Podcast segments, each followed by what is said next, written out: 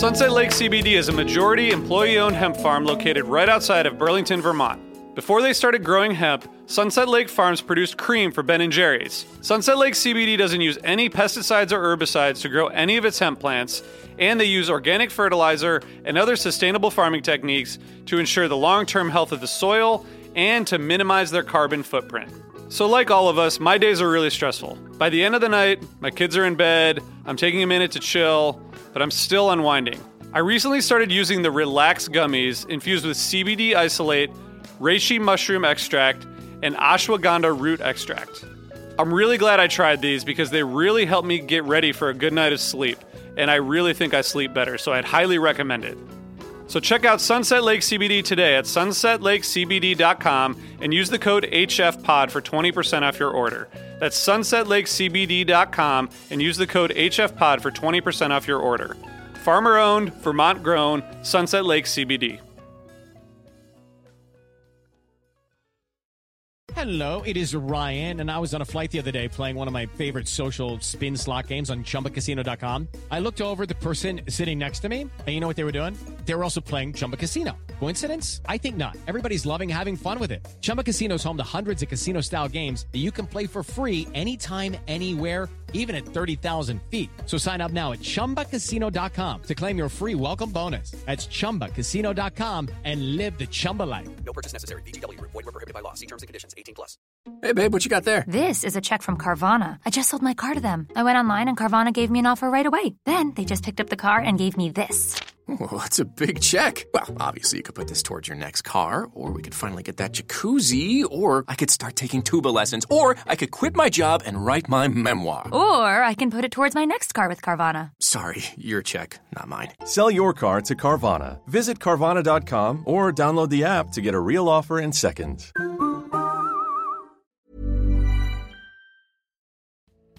Hey, listeners, I want to tell you about a sponsor, Music Masters Collective. They're a nonprofit organization that produces unique music events, providing opportunities for fans and artists to meet and collaborate in an inspired and creative atmosphere. Every week, they host different events, all with the opportunity to learn from world class musicians like Oteil Burbridge, Trouble No More, former members of the band, Milk Carton Kids, Nikki Glaspie, Bill Frisell, Shawn Colvin, and many more. This June, join the Fab Four, Joan Osborne, John Sebastian, Marshall Crenshaw, and a great group of faculty for the debut of Magical Mystery Camp. This all inclusive, once in a lifetime music vacation experience in the heart of the Catskills will be packed with nightly performances, workshops, speakers, song circles, open mics, and a lot more.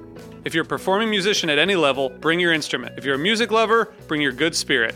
It's an amazing experience for individuals, friends, and couples alike. Registration is open, spots are filling up, so check it out soon. And scholarships are available.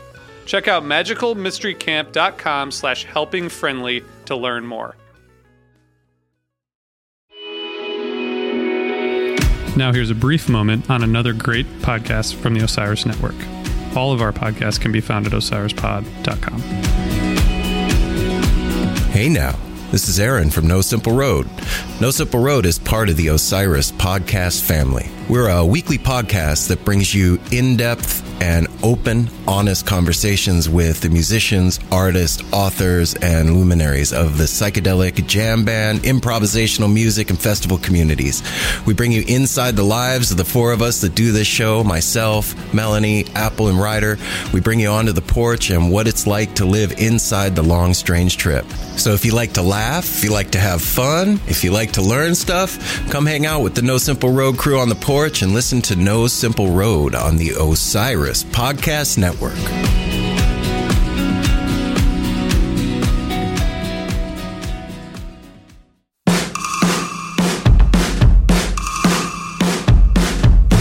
What's up, everybody?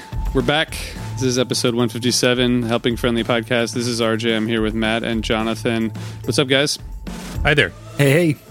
Um, I was thinking, I was laughing to myself when I was putting my kid to bed, and I was like, what am I going to say about where Brad is? And I was going to say Brad's still reading the Mueller report, but he's here right now. What's up, dude?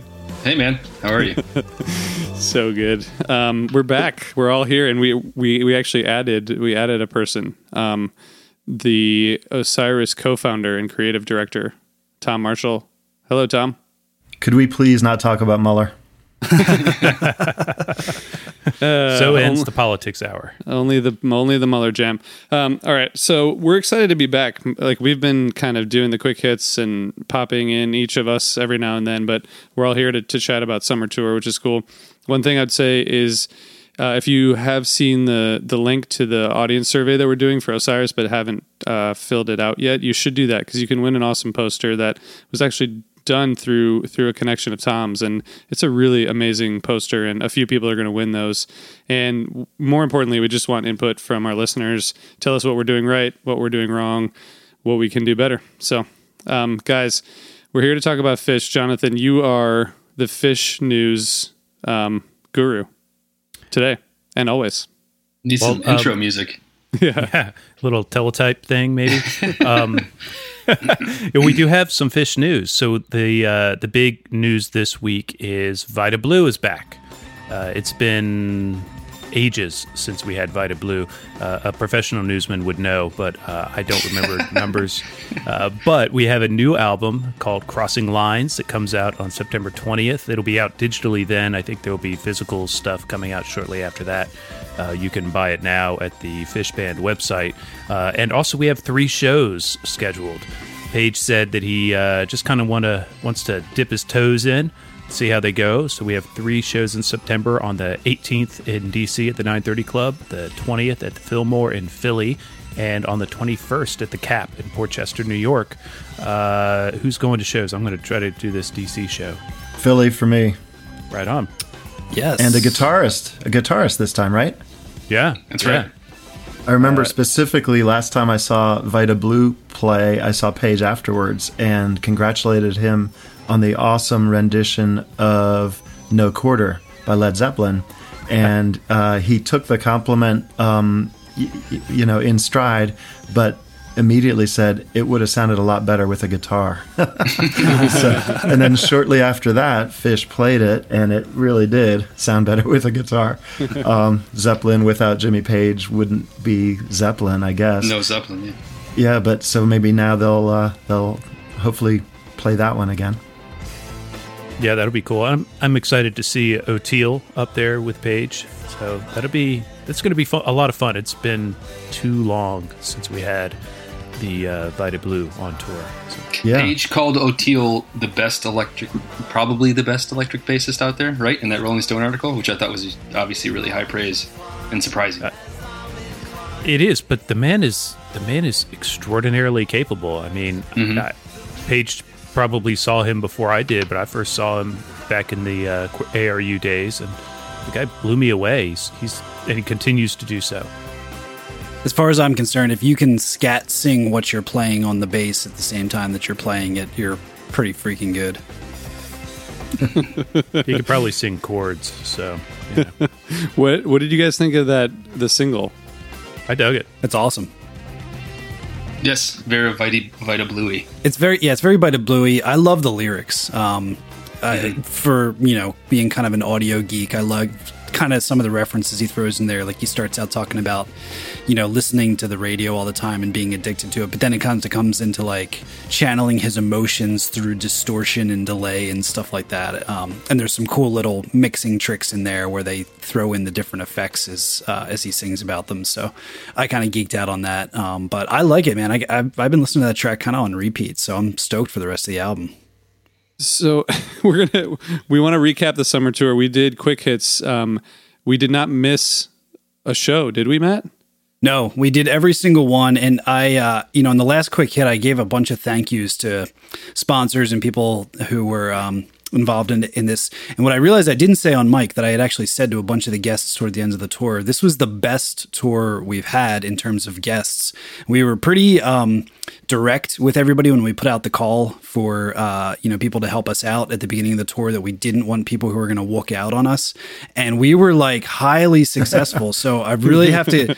I've got to give it up to the people that were our quick hit guests this summer. There was like one or two days where we kind of had to chase some people down, but we had backups, and usually like you know, the first person would be like, yeah, I just can't make it happen. And the backup was like right there to do it, which is awesome because there's definitely been some days in the past where it's been like three or four in the afternoon and we're like, oh, can't find anybody who was at the show last night. I guess we'll just talk about it. So, um, yeah, thanks for, for everybody. And if we didn't get to you, because I know there's a lot of people that want to um, get involved in them, um, you know, there w- will be opportunities in the, in the future, of course.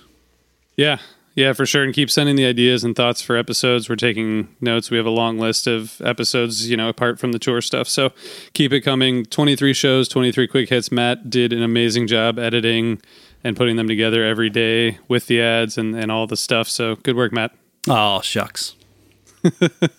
so all right we have we're going to do something different the way we run through the tour typically we go through every show or every you know run and we talk about the shows that we determined is not only something we've done a bunch of times, so we wanted to mix it up, but it's also somewhat burdensome. Like, because we're like, and then, and then on show 21, um, they played, you know, whatever. So, so we're gonna try something different. We're gonna talk about a few thematic areas, and we're gonna, we all have thoughts on specific questions, such as what's the MVP of the tour, song, and band member wise, and a couple other questions that all of us have answered. So, um, we're going to get to that in a second. But Tom, um, first of all, thanks for coming back on HF Pod. We're happy to have you back. Sure and thing. I know that you saw, I think you saw nine shows in 13 days based on my calculation, which um, even though you, so. you, there you was at one to, point I had 48 tickets. Good lord, that's awesome. that's awesome. And I know you like you you generally take it pretty easy. I mean, you go home after the show and you sleep, and you you know you're like you, you do it as if you were just going out to like a you know a show at the theater, as opposed to how some people do Phish tour where they stay up till five in the morning. So that helps. That except except for Mohegan, I I pretty much adhered to those rules. So you must be first of all, it's exhausting. It sounds exhausting, but a couple of questions for you based on that experience. Um, so the this show or this tour was a little bit different because there was a mix of um, indoor and outdoor shows, but also some some venues that they don't often play. A couple first time venues. Um, I guess get, going from outdoor to indoor and and vice versa specifically. How how did that affect the experience for you? Like you went from a Fenway rain out to a casino, and and before that, SPAC and Camden. It's just a lot of different um, venues and experiences. Yeah, well, really just, I mean, just talking about the weather maybe and how the weather affects the show. Like, for example, uh, Camden first night, there was an incredible rain deluge, and I'd just gotten under a roof when it opened up.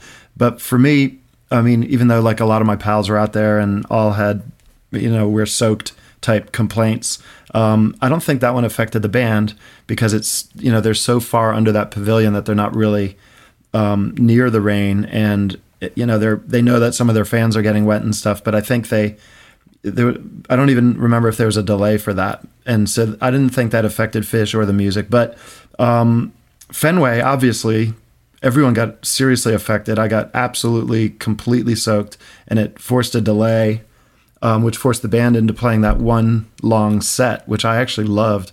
How did you guys like that uh, that one set experience?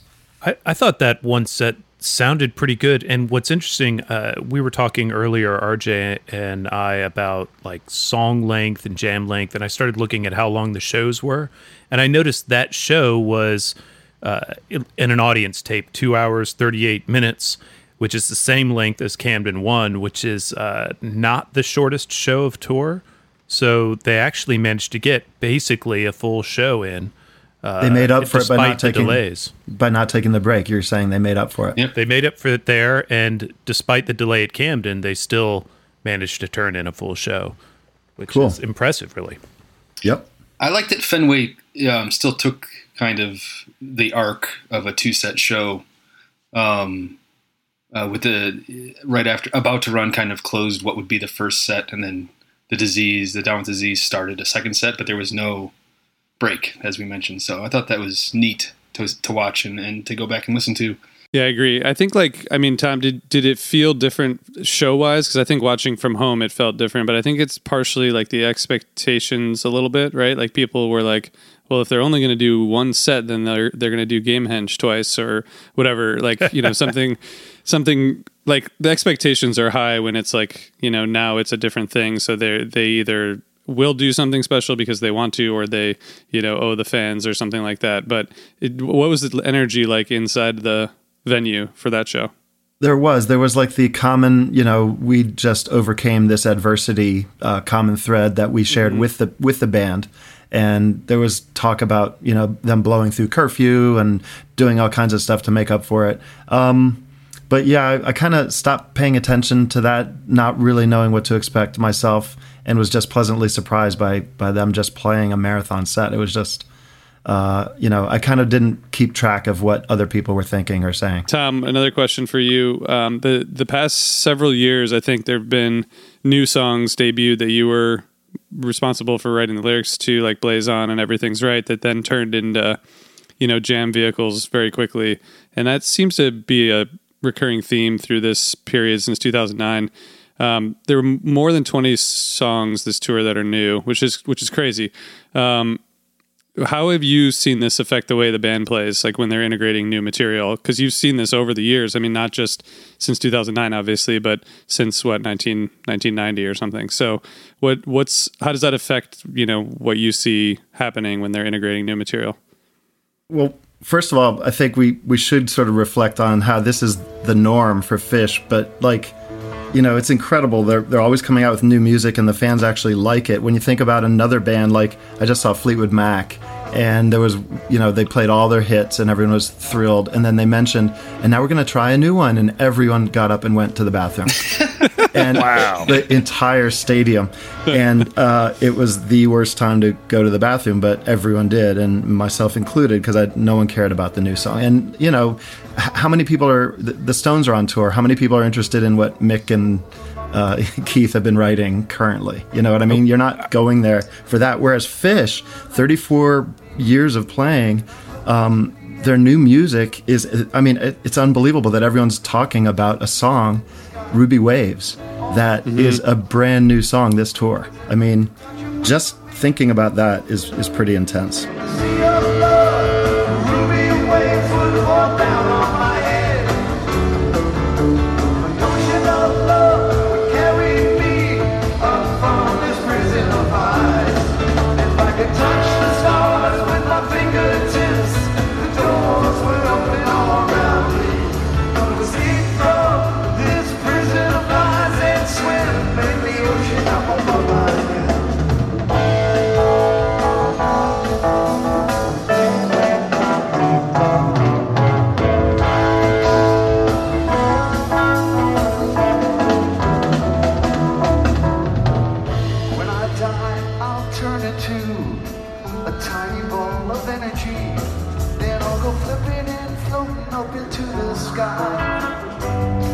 It bounce off the stars like a pinball machine. Look around. All the lights on the machine are flashing till they explode in the particles. Join up with the sea of love. Ruby waves pouring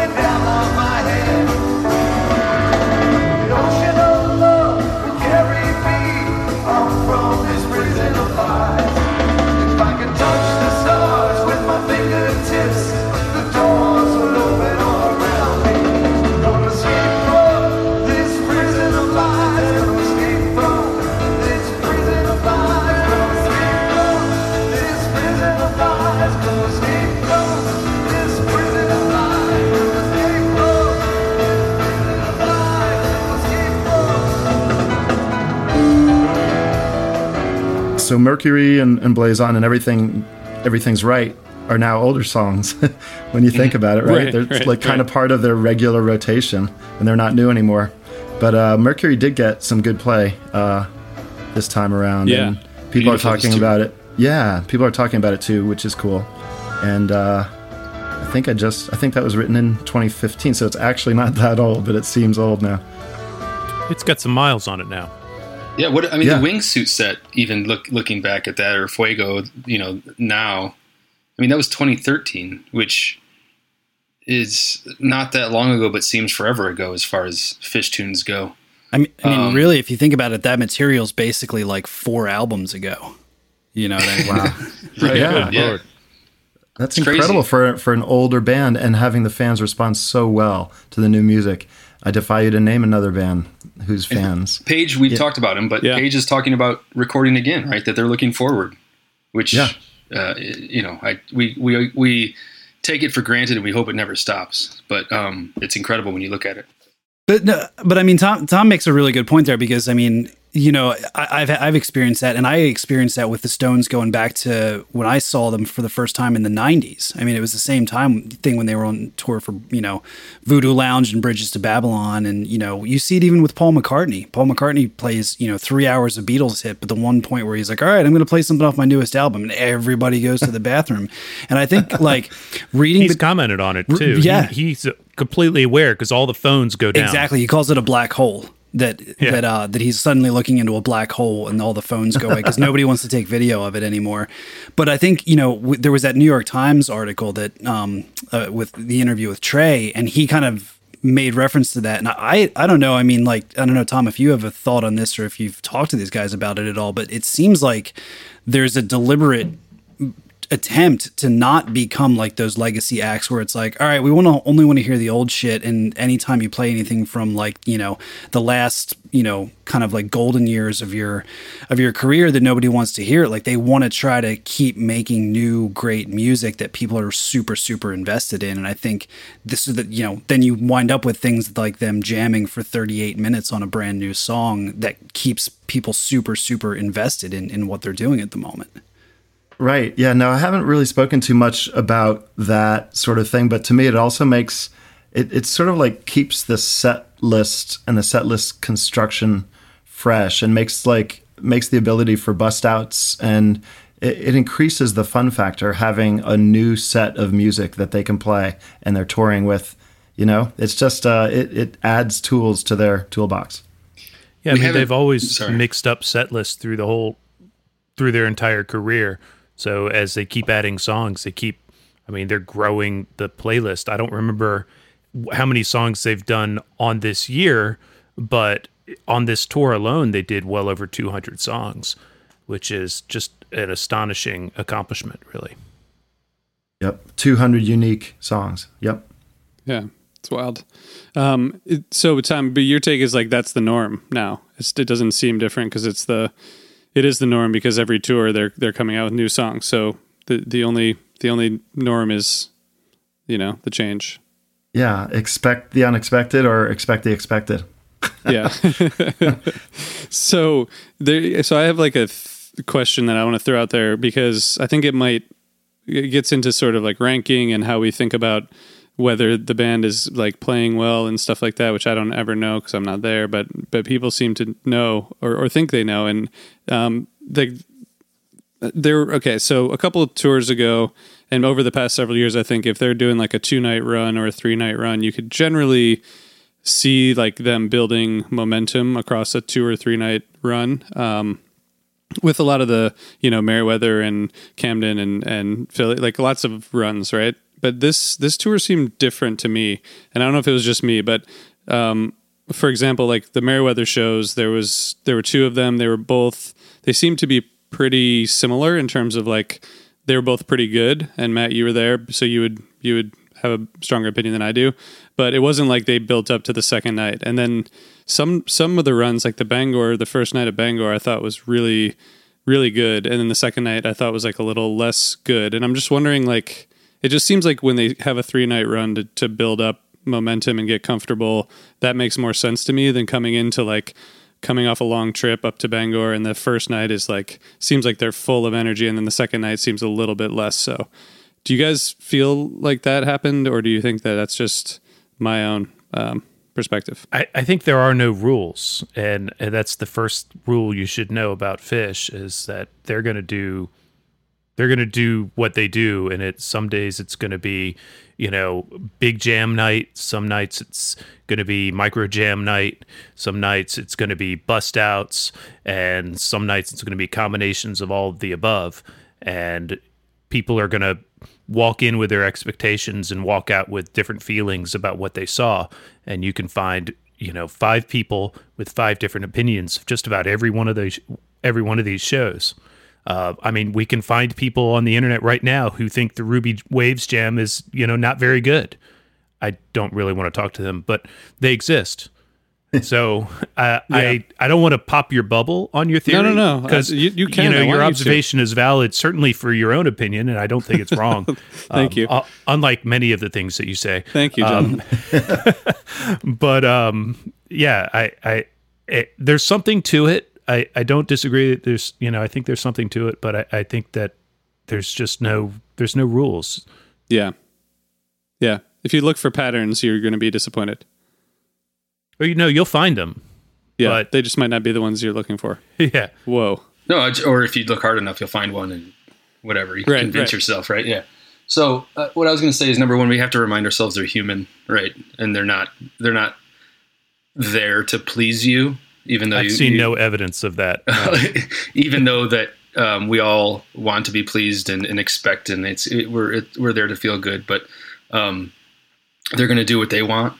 And I also also we have to remember that if if we're expecting something and there's any hint of it to them, I think that they're going to try to go the other direction always, right? Um, so number one, yeah, they might be tired from a long trip like to Toronto or, or the second night of Bangor in in um, uh, and it might not just feel right, uh, but they're it's not that they're not trying their hardest, and I don't think anybody gives them enough credit for that, especially on the internet.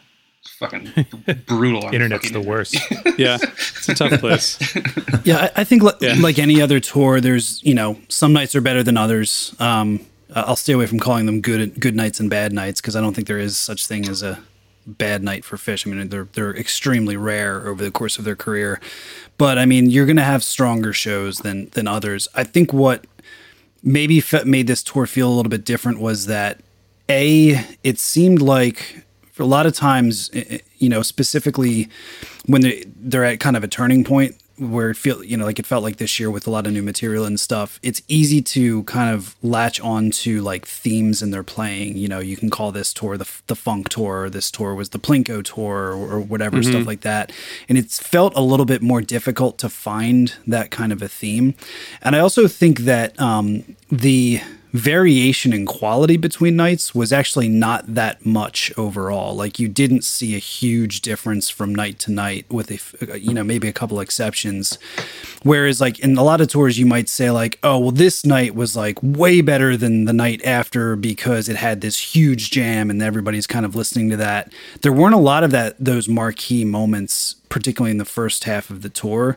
I think it was just overall like really, really great playing. Like a lot of people, you mm-hmm. know, RJ, you tweeted something about like, you know, the Toronto show not being very good. And a lot of people responded and said, like, yeah, you know what, if on paper and stuff, and, and if you're looking for highlights, maybe not, but like if you listen to the whole thing, there was really great playing and really great energy and really great, con- you know, con- kind of consistency.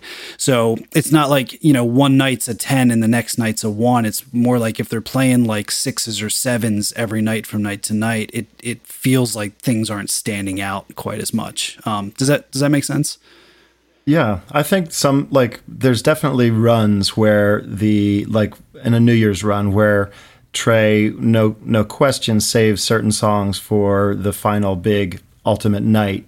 Um, but I think a tour these days is more like Baker's Dozen, where every night can be excellent, and the band strives for excellence every night and makes a point not to um, you know, make a, a difference uh, in the micro runs, like three nights here, two nights there. I don't think they're building up to that last night at all, really, anymore. I think they're trying to just do a show every single night. I'm not gonna. I'm not gonna let Matt deface my my record. I did not tweet and say the Toronto show was bad. I was simply asking a question, which is, was it? Was did it it really- deserve a two point eight? Sorry. Yes. Um, yes.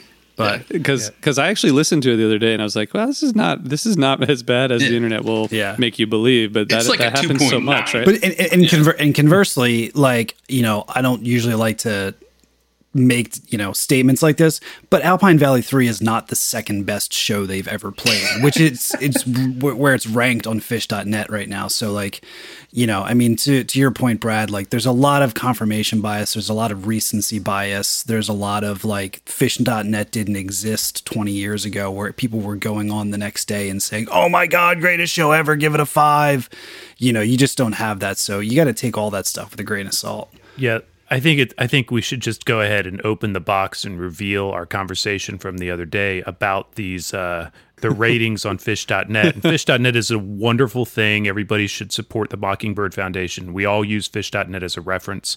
The ratings system is entirely subjective, heavily based on recency bias. Um, if if it had existed in '95, I would have been putting fives on all the time. Uh, but I have never rated a show on phish.net. Sorry. Sorry to everybody because I'm not helping.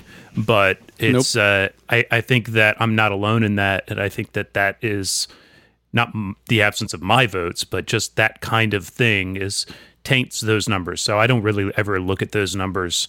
Um, Toronto, for example, the, um, you know, it's got a few songs on my uh, Summer Slams mix on LivePhish, and uh, it, know, that Golden Age is is pretty fly. And I don't say fly lightly.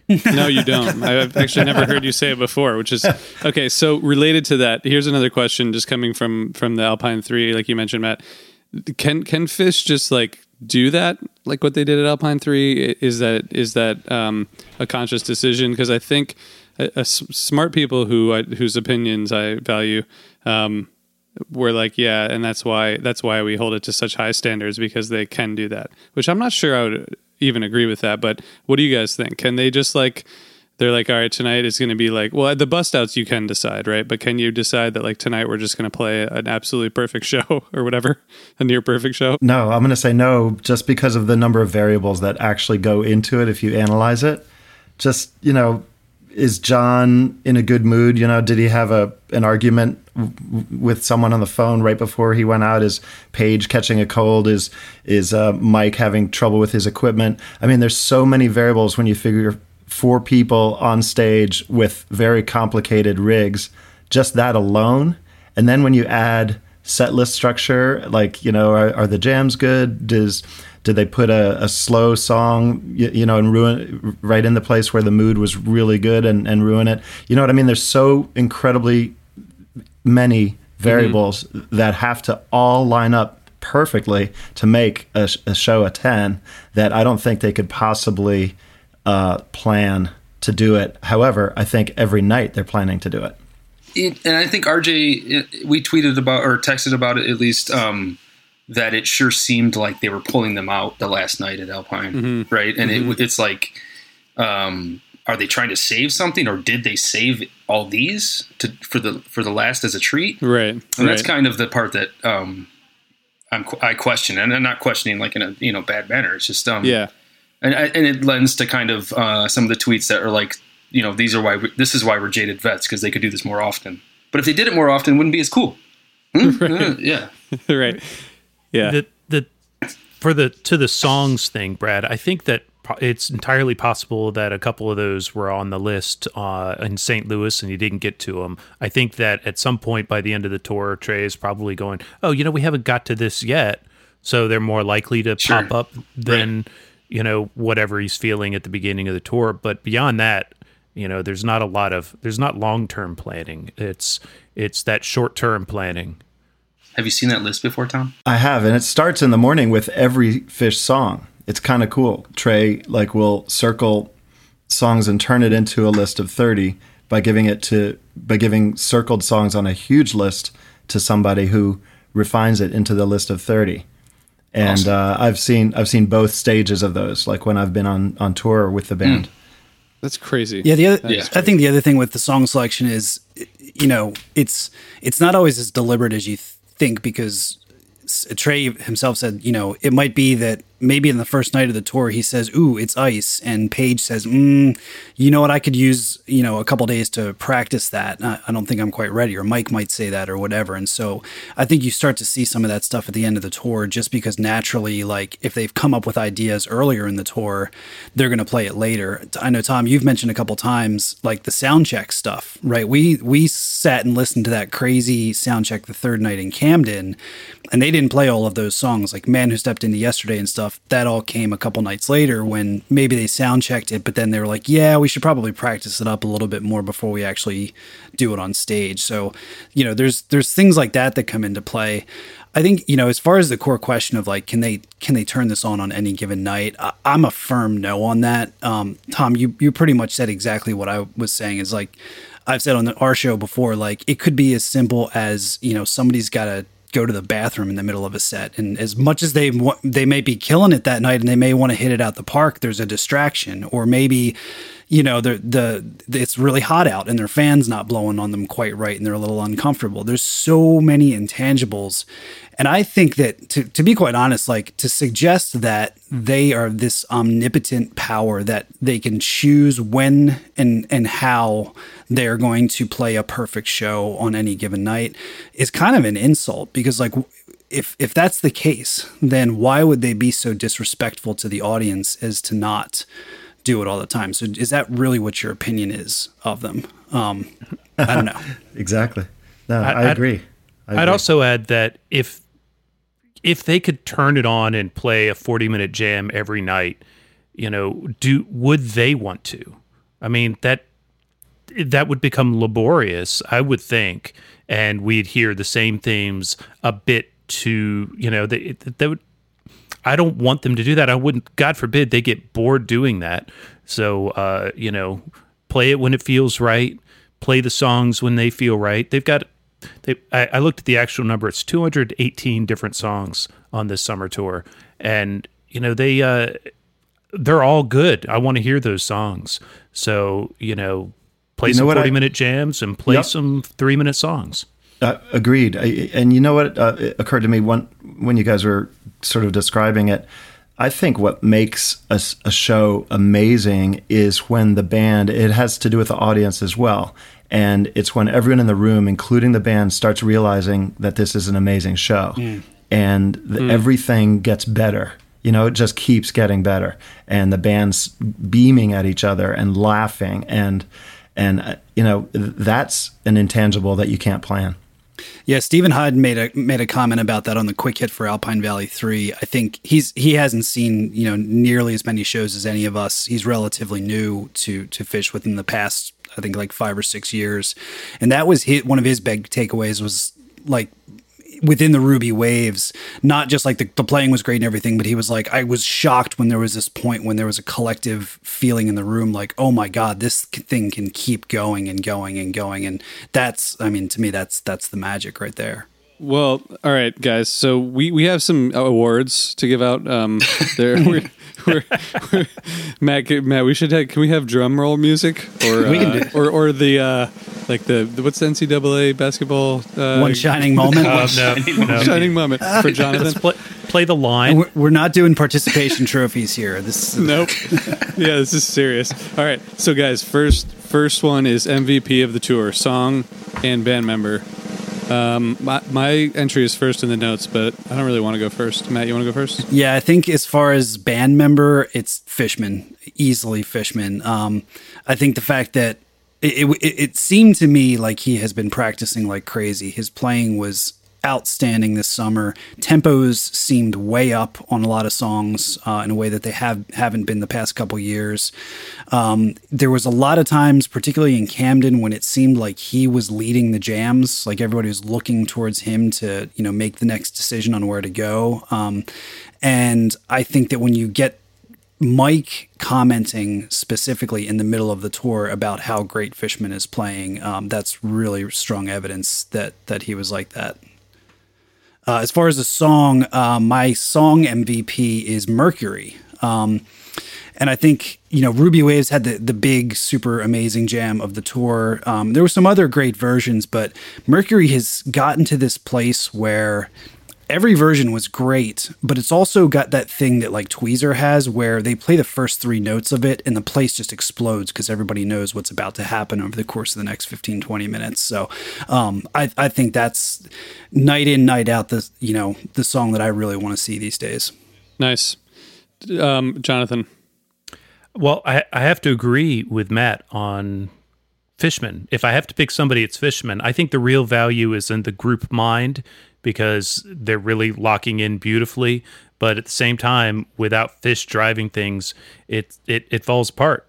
Um, I know that you, RJ, are likely to spend some time in this episode raving about a particular version of "Say It to Me, Santos," but um, I, I went back and listened to it, and I I get why you hype Trey's solo on that, but to me, his shredding is kind of par for shreddy rock song and he did that on a number of nights. But this particular version is really driven by fish's tempo and that's where it really comes from. So fish is constantly driving them either keep them in the pocket or pushing them into jams as matt was saying and just holding them together. Uh, and i in particular i want to shout out his part on drift while you're sleeping which i loved on the ghosts tour and I mean, he just slays it on stage with Fish as well. That is such a cool song, and his parts in it are just amazing. Uh, that said, the song MVP on my list is Stash because Stash is back.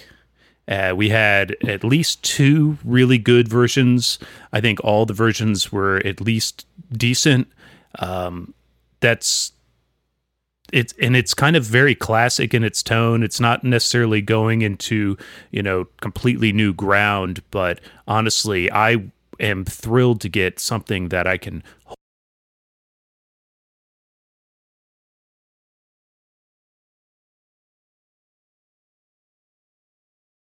hold up to uh, a classic version of Stash and say this is this is what they're this is done correctly and uh, they're killing that right now, and I want more of it. Uh, um, is there anyone else in the Fishman camp, Tom? Yeah, I, I'm in the I'm in the fish camp. I I just and it's awesome that we're unanimous so far um, about this. That that means something, um, and I, I'm honored to join the the the group. Um, Fishman was just absolutely solid. Uh, I mean, the other three were exceptional this tour.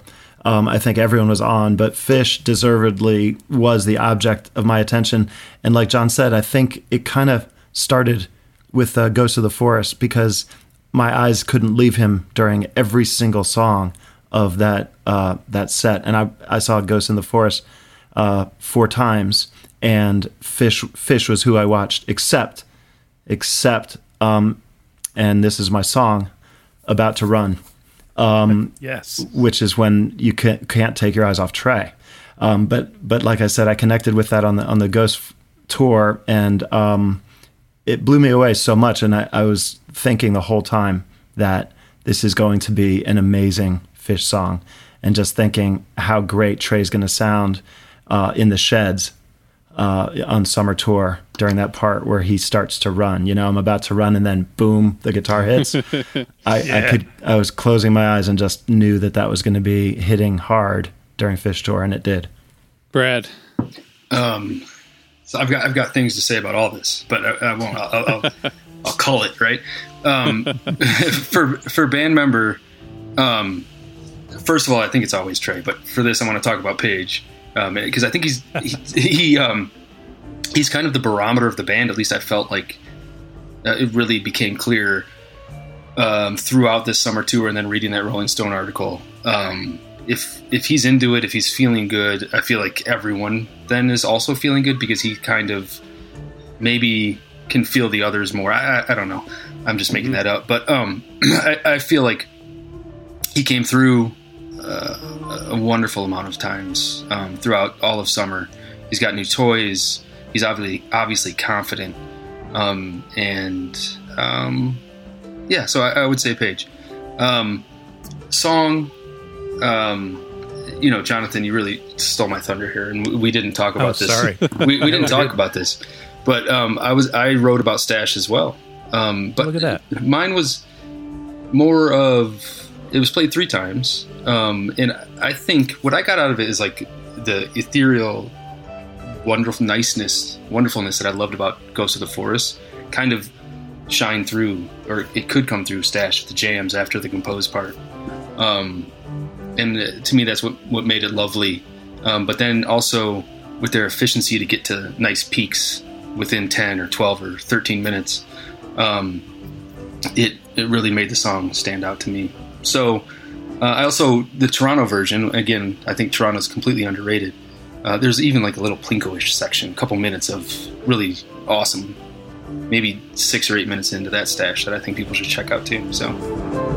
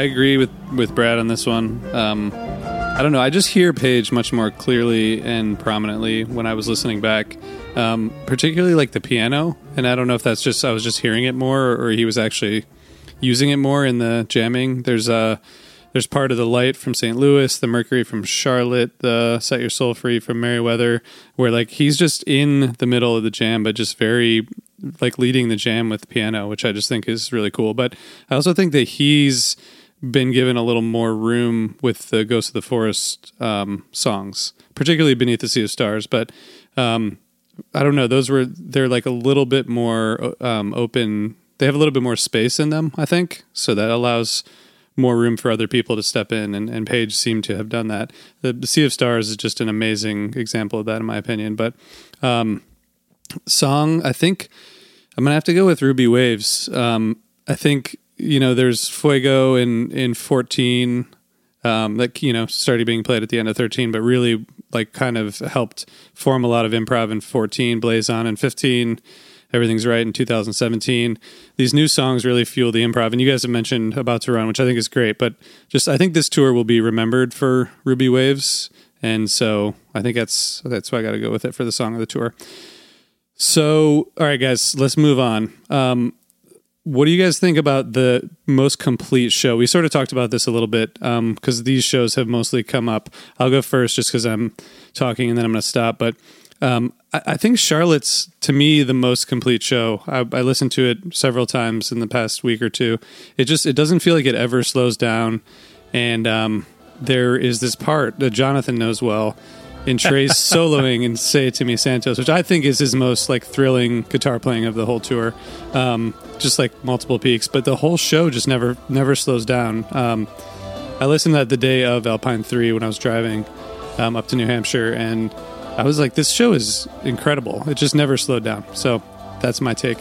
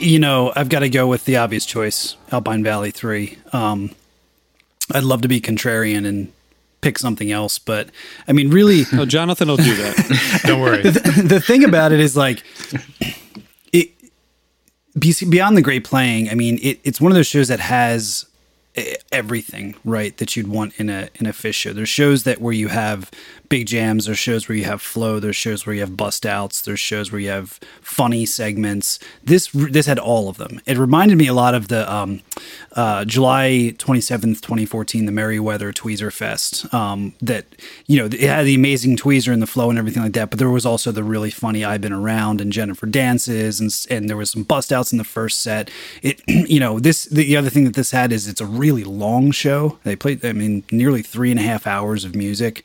Um, so i mean as, love, as much as i'd love to pick something else i think this is it's really a show that's going to stand the test of time You know, I had a hard time answering this, uh, but of course I have opinions. So um, I think Charlotte is a good show. I I it's got nice song selection, a great Runaway Jim.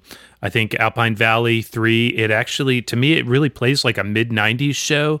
Of course there's some newer tunes in there including the Ruby Waves. Um, but even the jam and Ruby Waves it takes me back to 95 at least structurally, not necessarily the sounds they're making, but the kind of way the jam takes shape. Um, but for me, it's Camden three. The first set is loaded with great material, uh, and the the second set, the Mister Completely into twenty years later, is outstanding. And then, but that the stretch it continues uh, through Big Black Furry Creatures from Mars into Tweezer into Shade. That is just that whole block is just tops for me. And the rest of the set is terrific too. Three song encore with Punch You in the Eye in the encore. What I mean, that's my stuff. Um, I've I've been all over on this tour. I've listened to. I didn't go to any of these shows, which means none of my opinions matter. but I I've listened to all of them. I watched a lot of them from home live, and uh, this is this is my pick. Tom, what about you? You were you were at that show. Yep, and I'm really with John on this one, even though I think I'm not as objective as you guys in terms of being able to compare lots of shows. You're good at re listening, whereas I'm not. So this I sort of answered as what what was your favorite show and why. And uh, so so yes, Camden Night 3 was probably my favorite show, and it had something to do with not just the uh, sound check that that Matt uh, mentioned earlier, and just having a perfect people around me, perfect crew, including my daughter.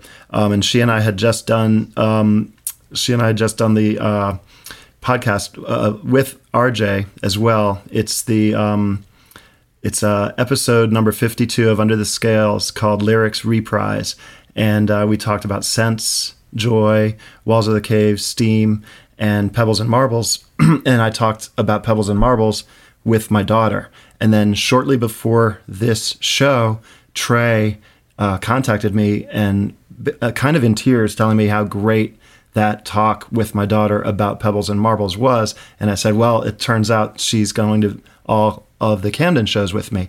And I think knowing that might have made him play it for me. At least I like to think that. Um, but we also requested um, Buried Alive and we also requested uh, Sample.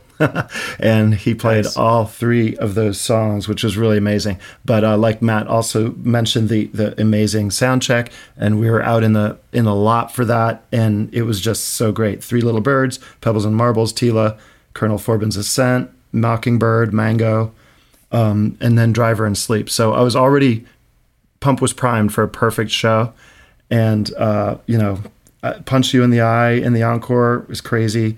Buried Alive, like I said, Fast Enough. The opening curtain was just um, it was just beautiful, and uh, love, love, love that show.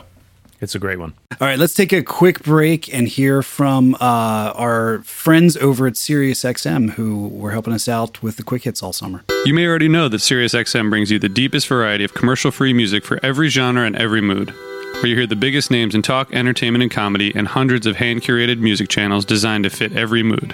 Where you get news from every source, where you can listen to the newly launched Phish Radio, in addition to Jam On, Grateful Dead Radio, Pearl Jam Radio, Tom Petty Radio, and many more. Where you can listen to top comedy channels such as Kevin Hart's Laugh Out Loud Radio and Netflix Is A Joke Radio, and sports talk radio from Barstool to ESPN and more, to keep you up to date on the latest news in the sports world. Mm. Most people think you need a car to enjoy SiriusXM, but you don't. Subscribe now to listen outside the car on your phone, online, and at home, and get your first three months for just a dollar.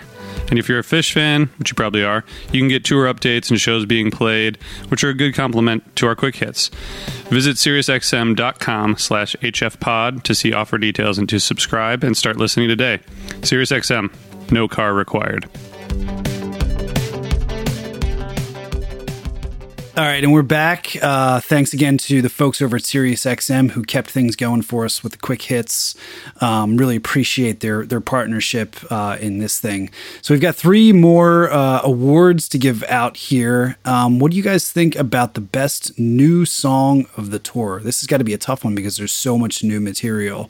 Um, RJ, how about we start with you? Um, I think the I said Ruby Waves as the as the song MVP, so I can't use that twice, but I wouldn't anyway because I actually I think Beneath the Sea of Stars is um, just the most unique new song that I that I heard. About to Run is is awesome. Like it has that incredible guitar playing from Trey that we don't really hear that much anymore. So that's that's pretty special. But the Sea of Stars, it just sounds like a totally different um, kind of song, and um, I, I, I had to write the write up for Camden too, which several people texted me after that show and were like, "Sorry, dude, sorry you have to do that," because people were like disappointed, and I was like, "No," I was like, "No, it's gonna be fine." I mean, I I got to go to a Phish concert and then write about it, but um, but but I thought that I wrote there that like it sounded like a Dark Star, like that jam, and and then I, I heard other people say the same thing, not because they read my thing, but because they thought that too.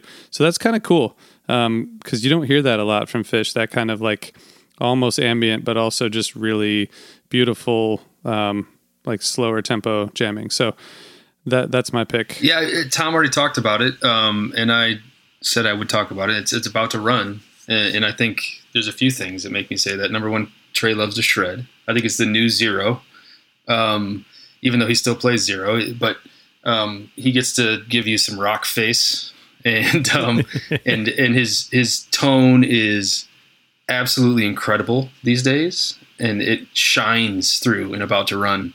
Uh, I just love it, and I, um, so I would say About to Run. But um, as I was just humming, I think Drift While You're Sleeping comes in second for me. It's a it's an earworm, um, and uh, they can all come through in that that that jam um, because of the changes in it. So anyway, Jonathan. Well, I, I'm I'm torn on this one, so I went ahead with uh, Ruby Waves. I think About the Run is uh, an excellent pick. I think Sea of Stars is an excellent pick, but uh, Ruby Waves has the big jam. Uh, it just kind of what RJ was alluding to earlier, which is that this is the thing that people are going to remember from this tour in a few years is Ruby Waves. It's a great song. We all knew, or I knew, and I think many people knew during the Ghost of the Forest tour that if this came over to Phish, it would be a vehicle, and it, it, it we were right. Um, it, it's awesome. I, I like the song. I like the jams. They they found their way into it, and uh, yeah, it's good stuff. Tom, I think we probably know your answer already, but uh, what what did you think about the best new song of the tour? Well, I, I think by new song we're all saying "Ghost of the Forest" songs, right? Pretty much.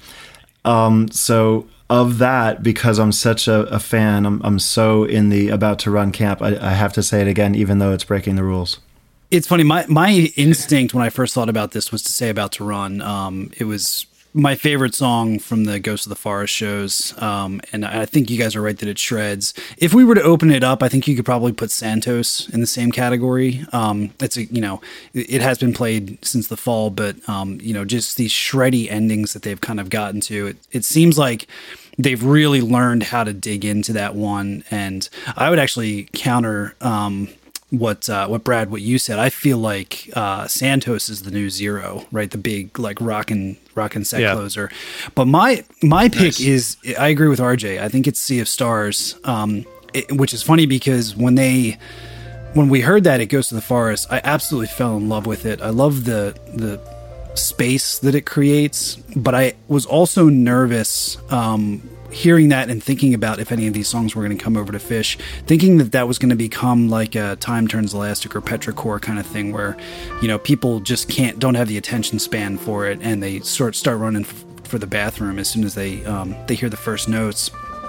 But I think what happened instead was, you know, in Camden, I, I absolutely loved it. Um, they created this amazing, you know, delicate place that um, even the lyrics were like super appropriate. We're all here together and the weather's fine after we had had storms the night before and stuff. Um, it gave way beautifully to Waiting All Night, which is one of my favorite of the modern Phish songs. Um, and, and then in, in at Mohegan, um, the jam out of it was like exactly what I wanted. And, and I wonder if this song doesn't point towards like a new direction in, in Phish's sound that we might see play out over the course of the next couple years. So.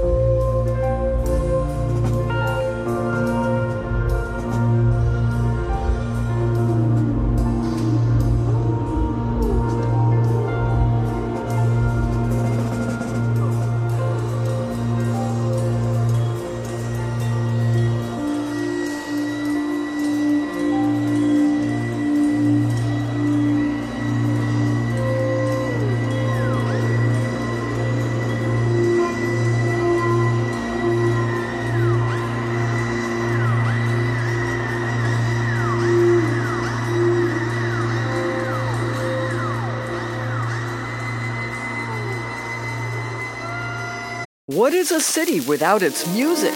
The legacy of the New York Philharmonic is incredible. Nearly two centuries of history. That's a lot of music and a lot of stories. I was sitting on stage for the very first time thinking, I can't quite believe this is happening.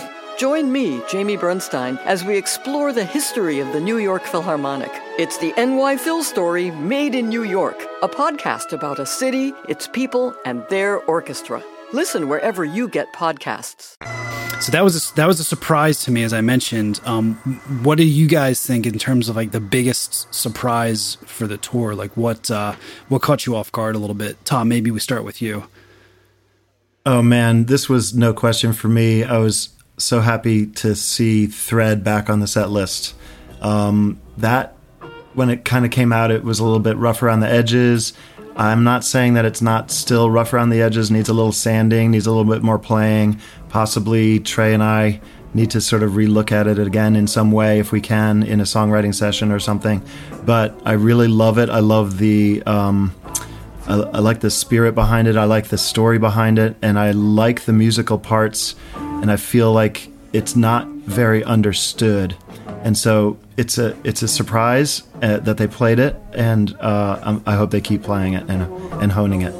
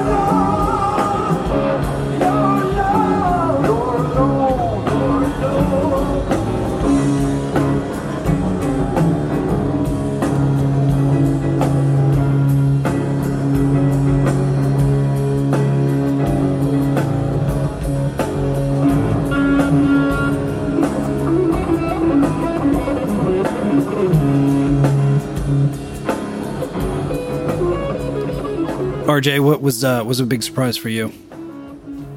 Well, I, I guess um, Brad alluded to the jam length um, earlier, just just that they're getting into it so much more uh, quickly. I guess I was a little bit surprised that there were. I mean, this sounds completely uh, elitist, and I'm really sorry, but so throughout the whole 23 shows, there were only six jams that were t- more than 20 minutes, which I thought was, and that includes "You Enjoy Myself" and and other stuff. Um, and I just that was a little surprising to me, given like what we thought about um, all this new music from Kasvot Växt last fall into the Ghost of the Forest stuff, and I think I think there was like I think it was highly anticipated that there were going to be they were just going to go like they did in the summer 15 or, or summer of 17 and just kind of like you know go out there every night. Um, but there were tons of like 15 minute jams that i think were just as good as as some of the 20 minute jams from a couple years ago but that was surprising to me because i was i was kind of expecting like every couple nights we'd see something go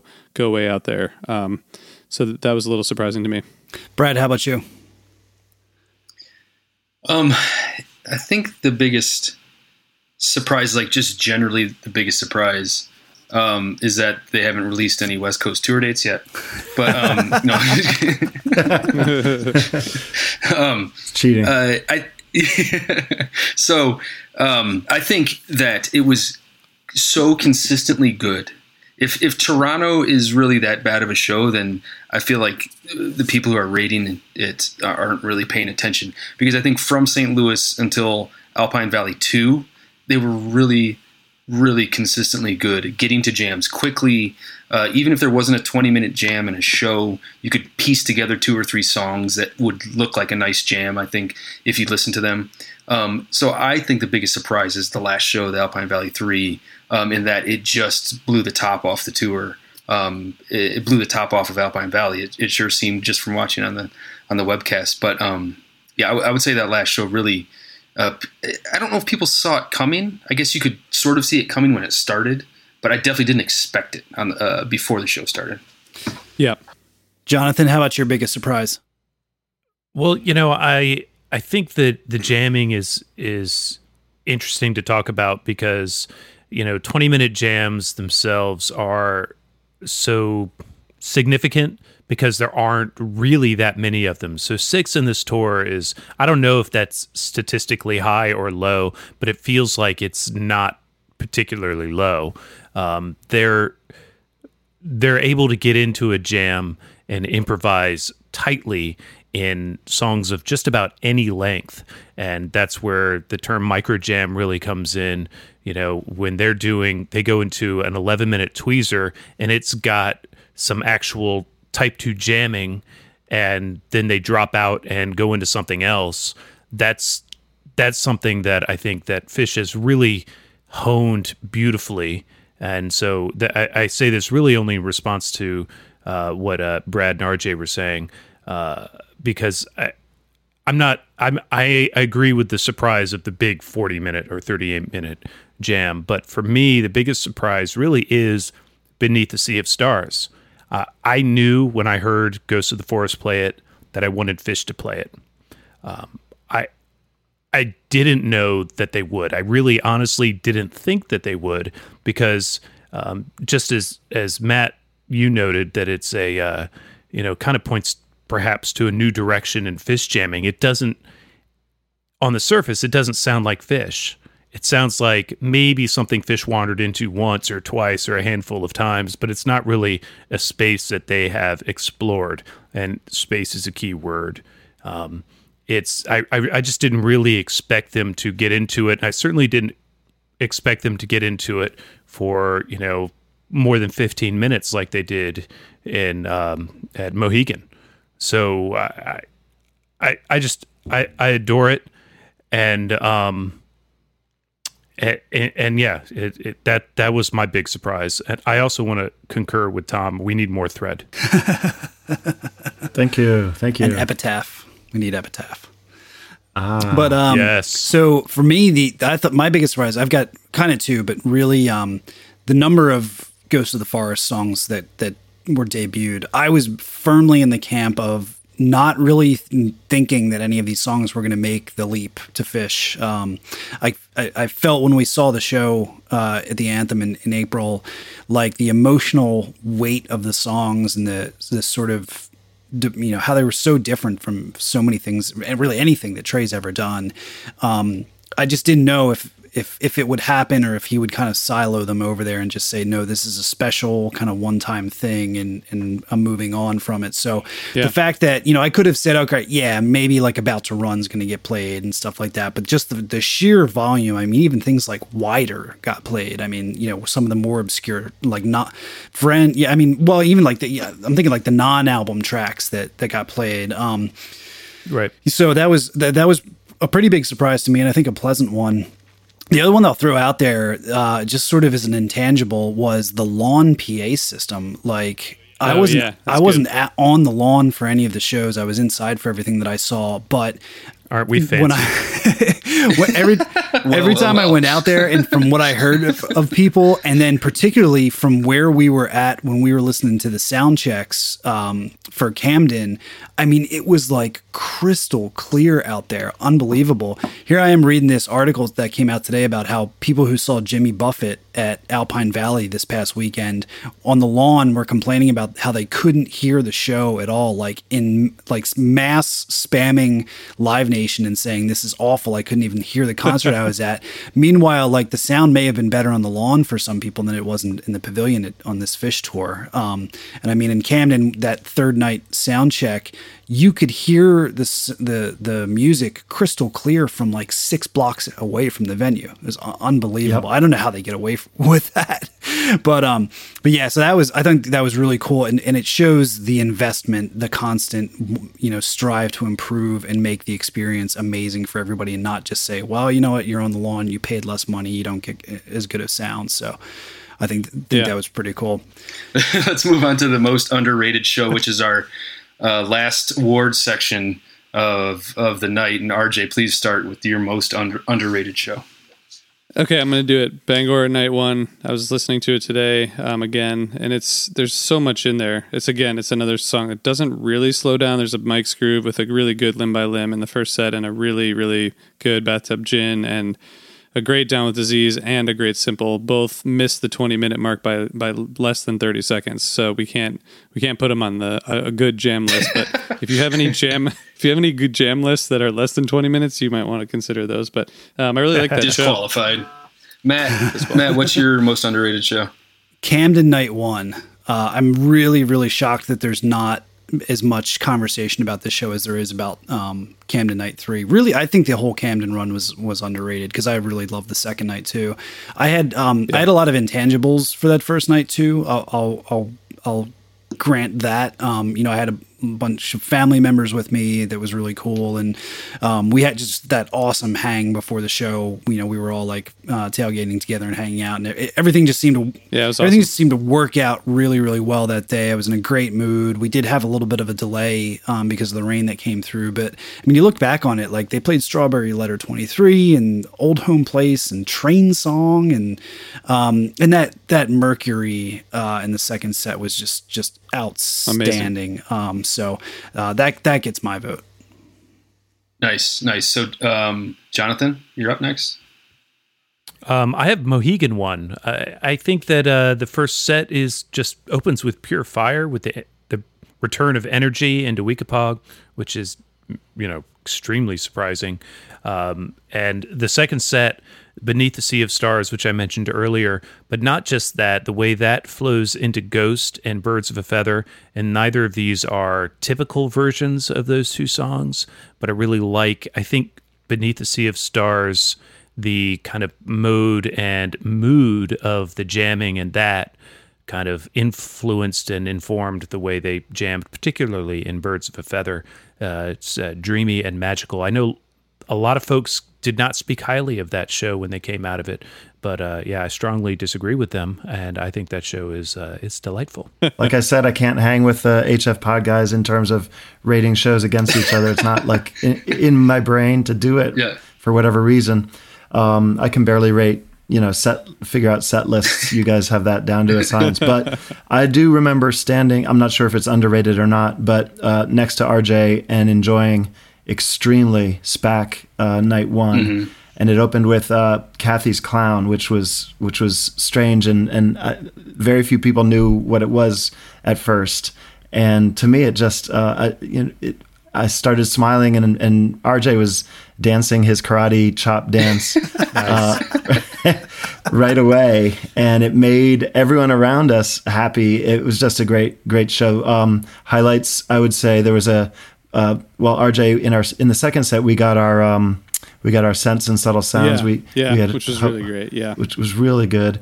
There was a an interesting uh, fuck your face uh, in the second set. Um, Halley's was uh, probably a highlight. Um, then uh, sorry, uh, and Harry was probably the the highlight. Yeah, that was that was great.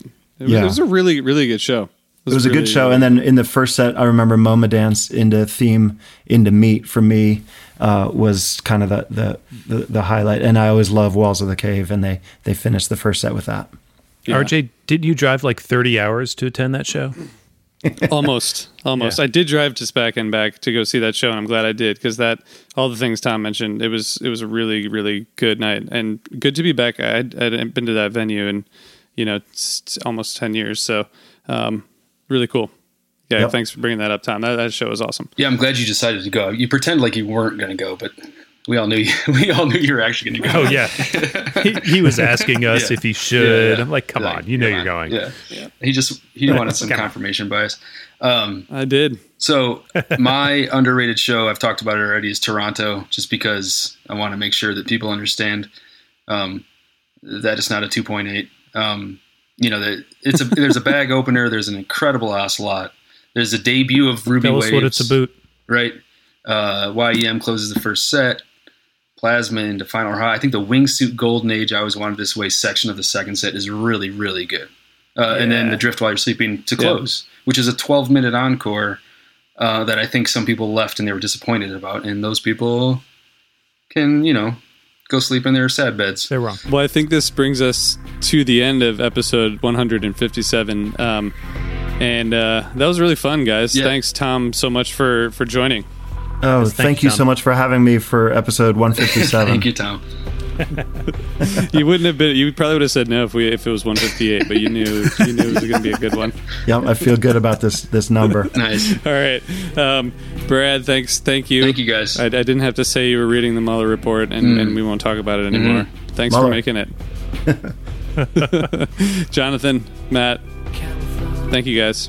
That was Yeah, fun. man. Thanks. Thanks everyone for listening. We'll talk to you soon. Keep on rocking.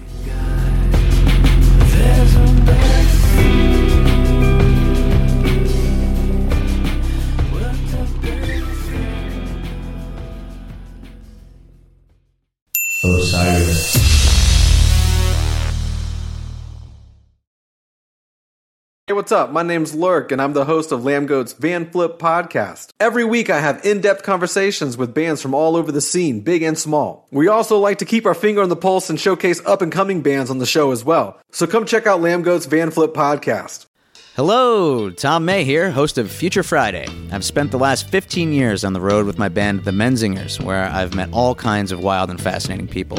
So I started a podcast. On Future Friday, I talk to fellow musicians about the moments that made them, their passions outside of music, and the curiosities that tie us all together. I've also talked to the likes of UFO researchers, magicians, soldiers, and documentary filmmakers, and I'm constantly searching for folks that can shape and change our view of the world. You can check out Future Friday wherever you like.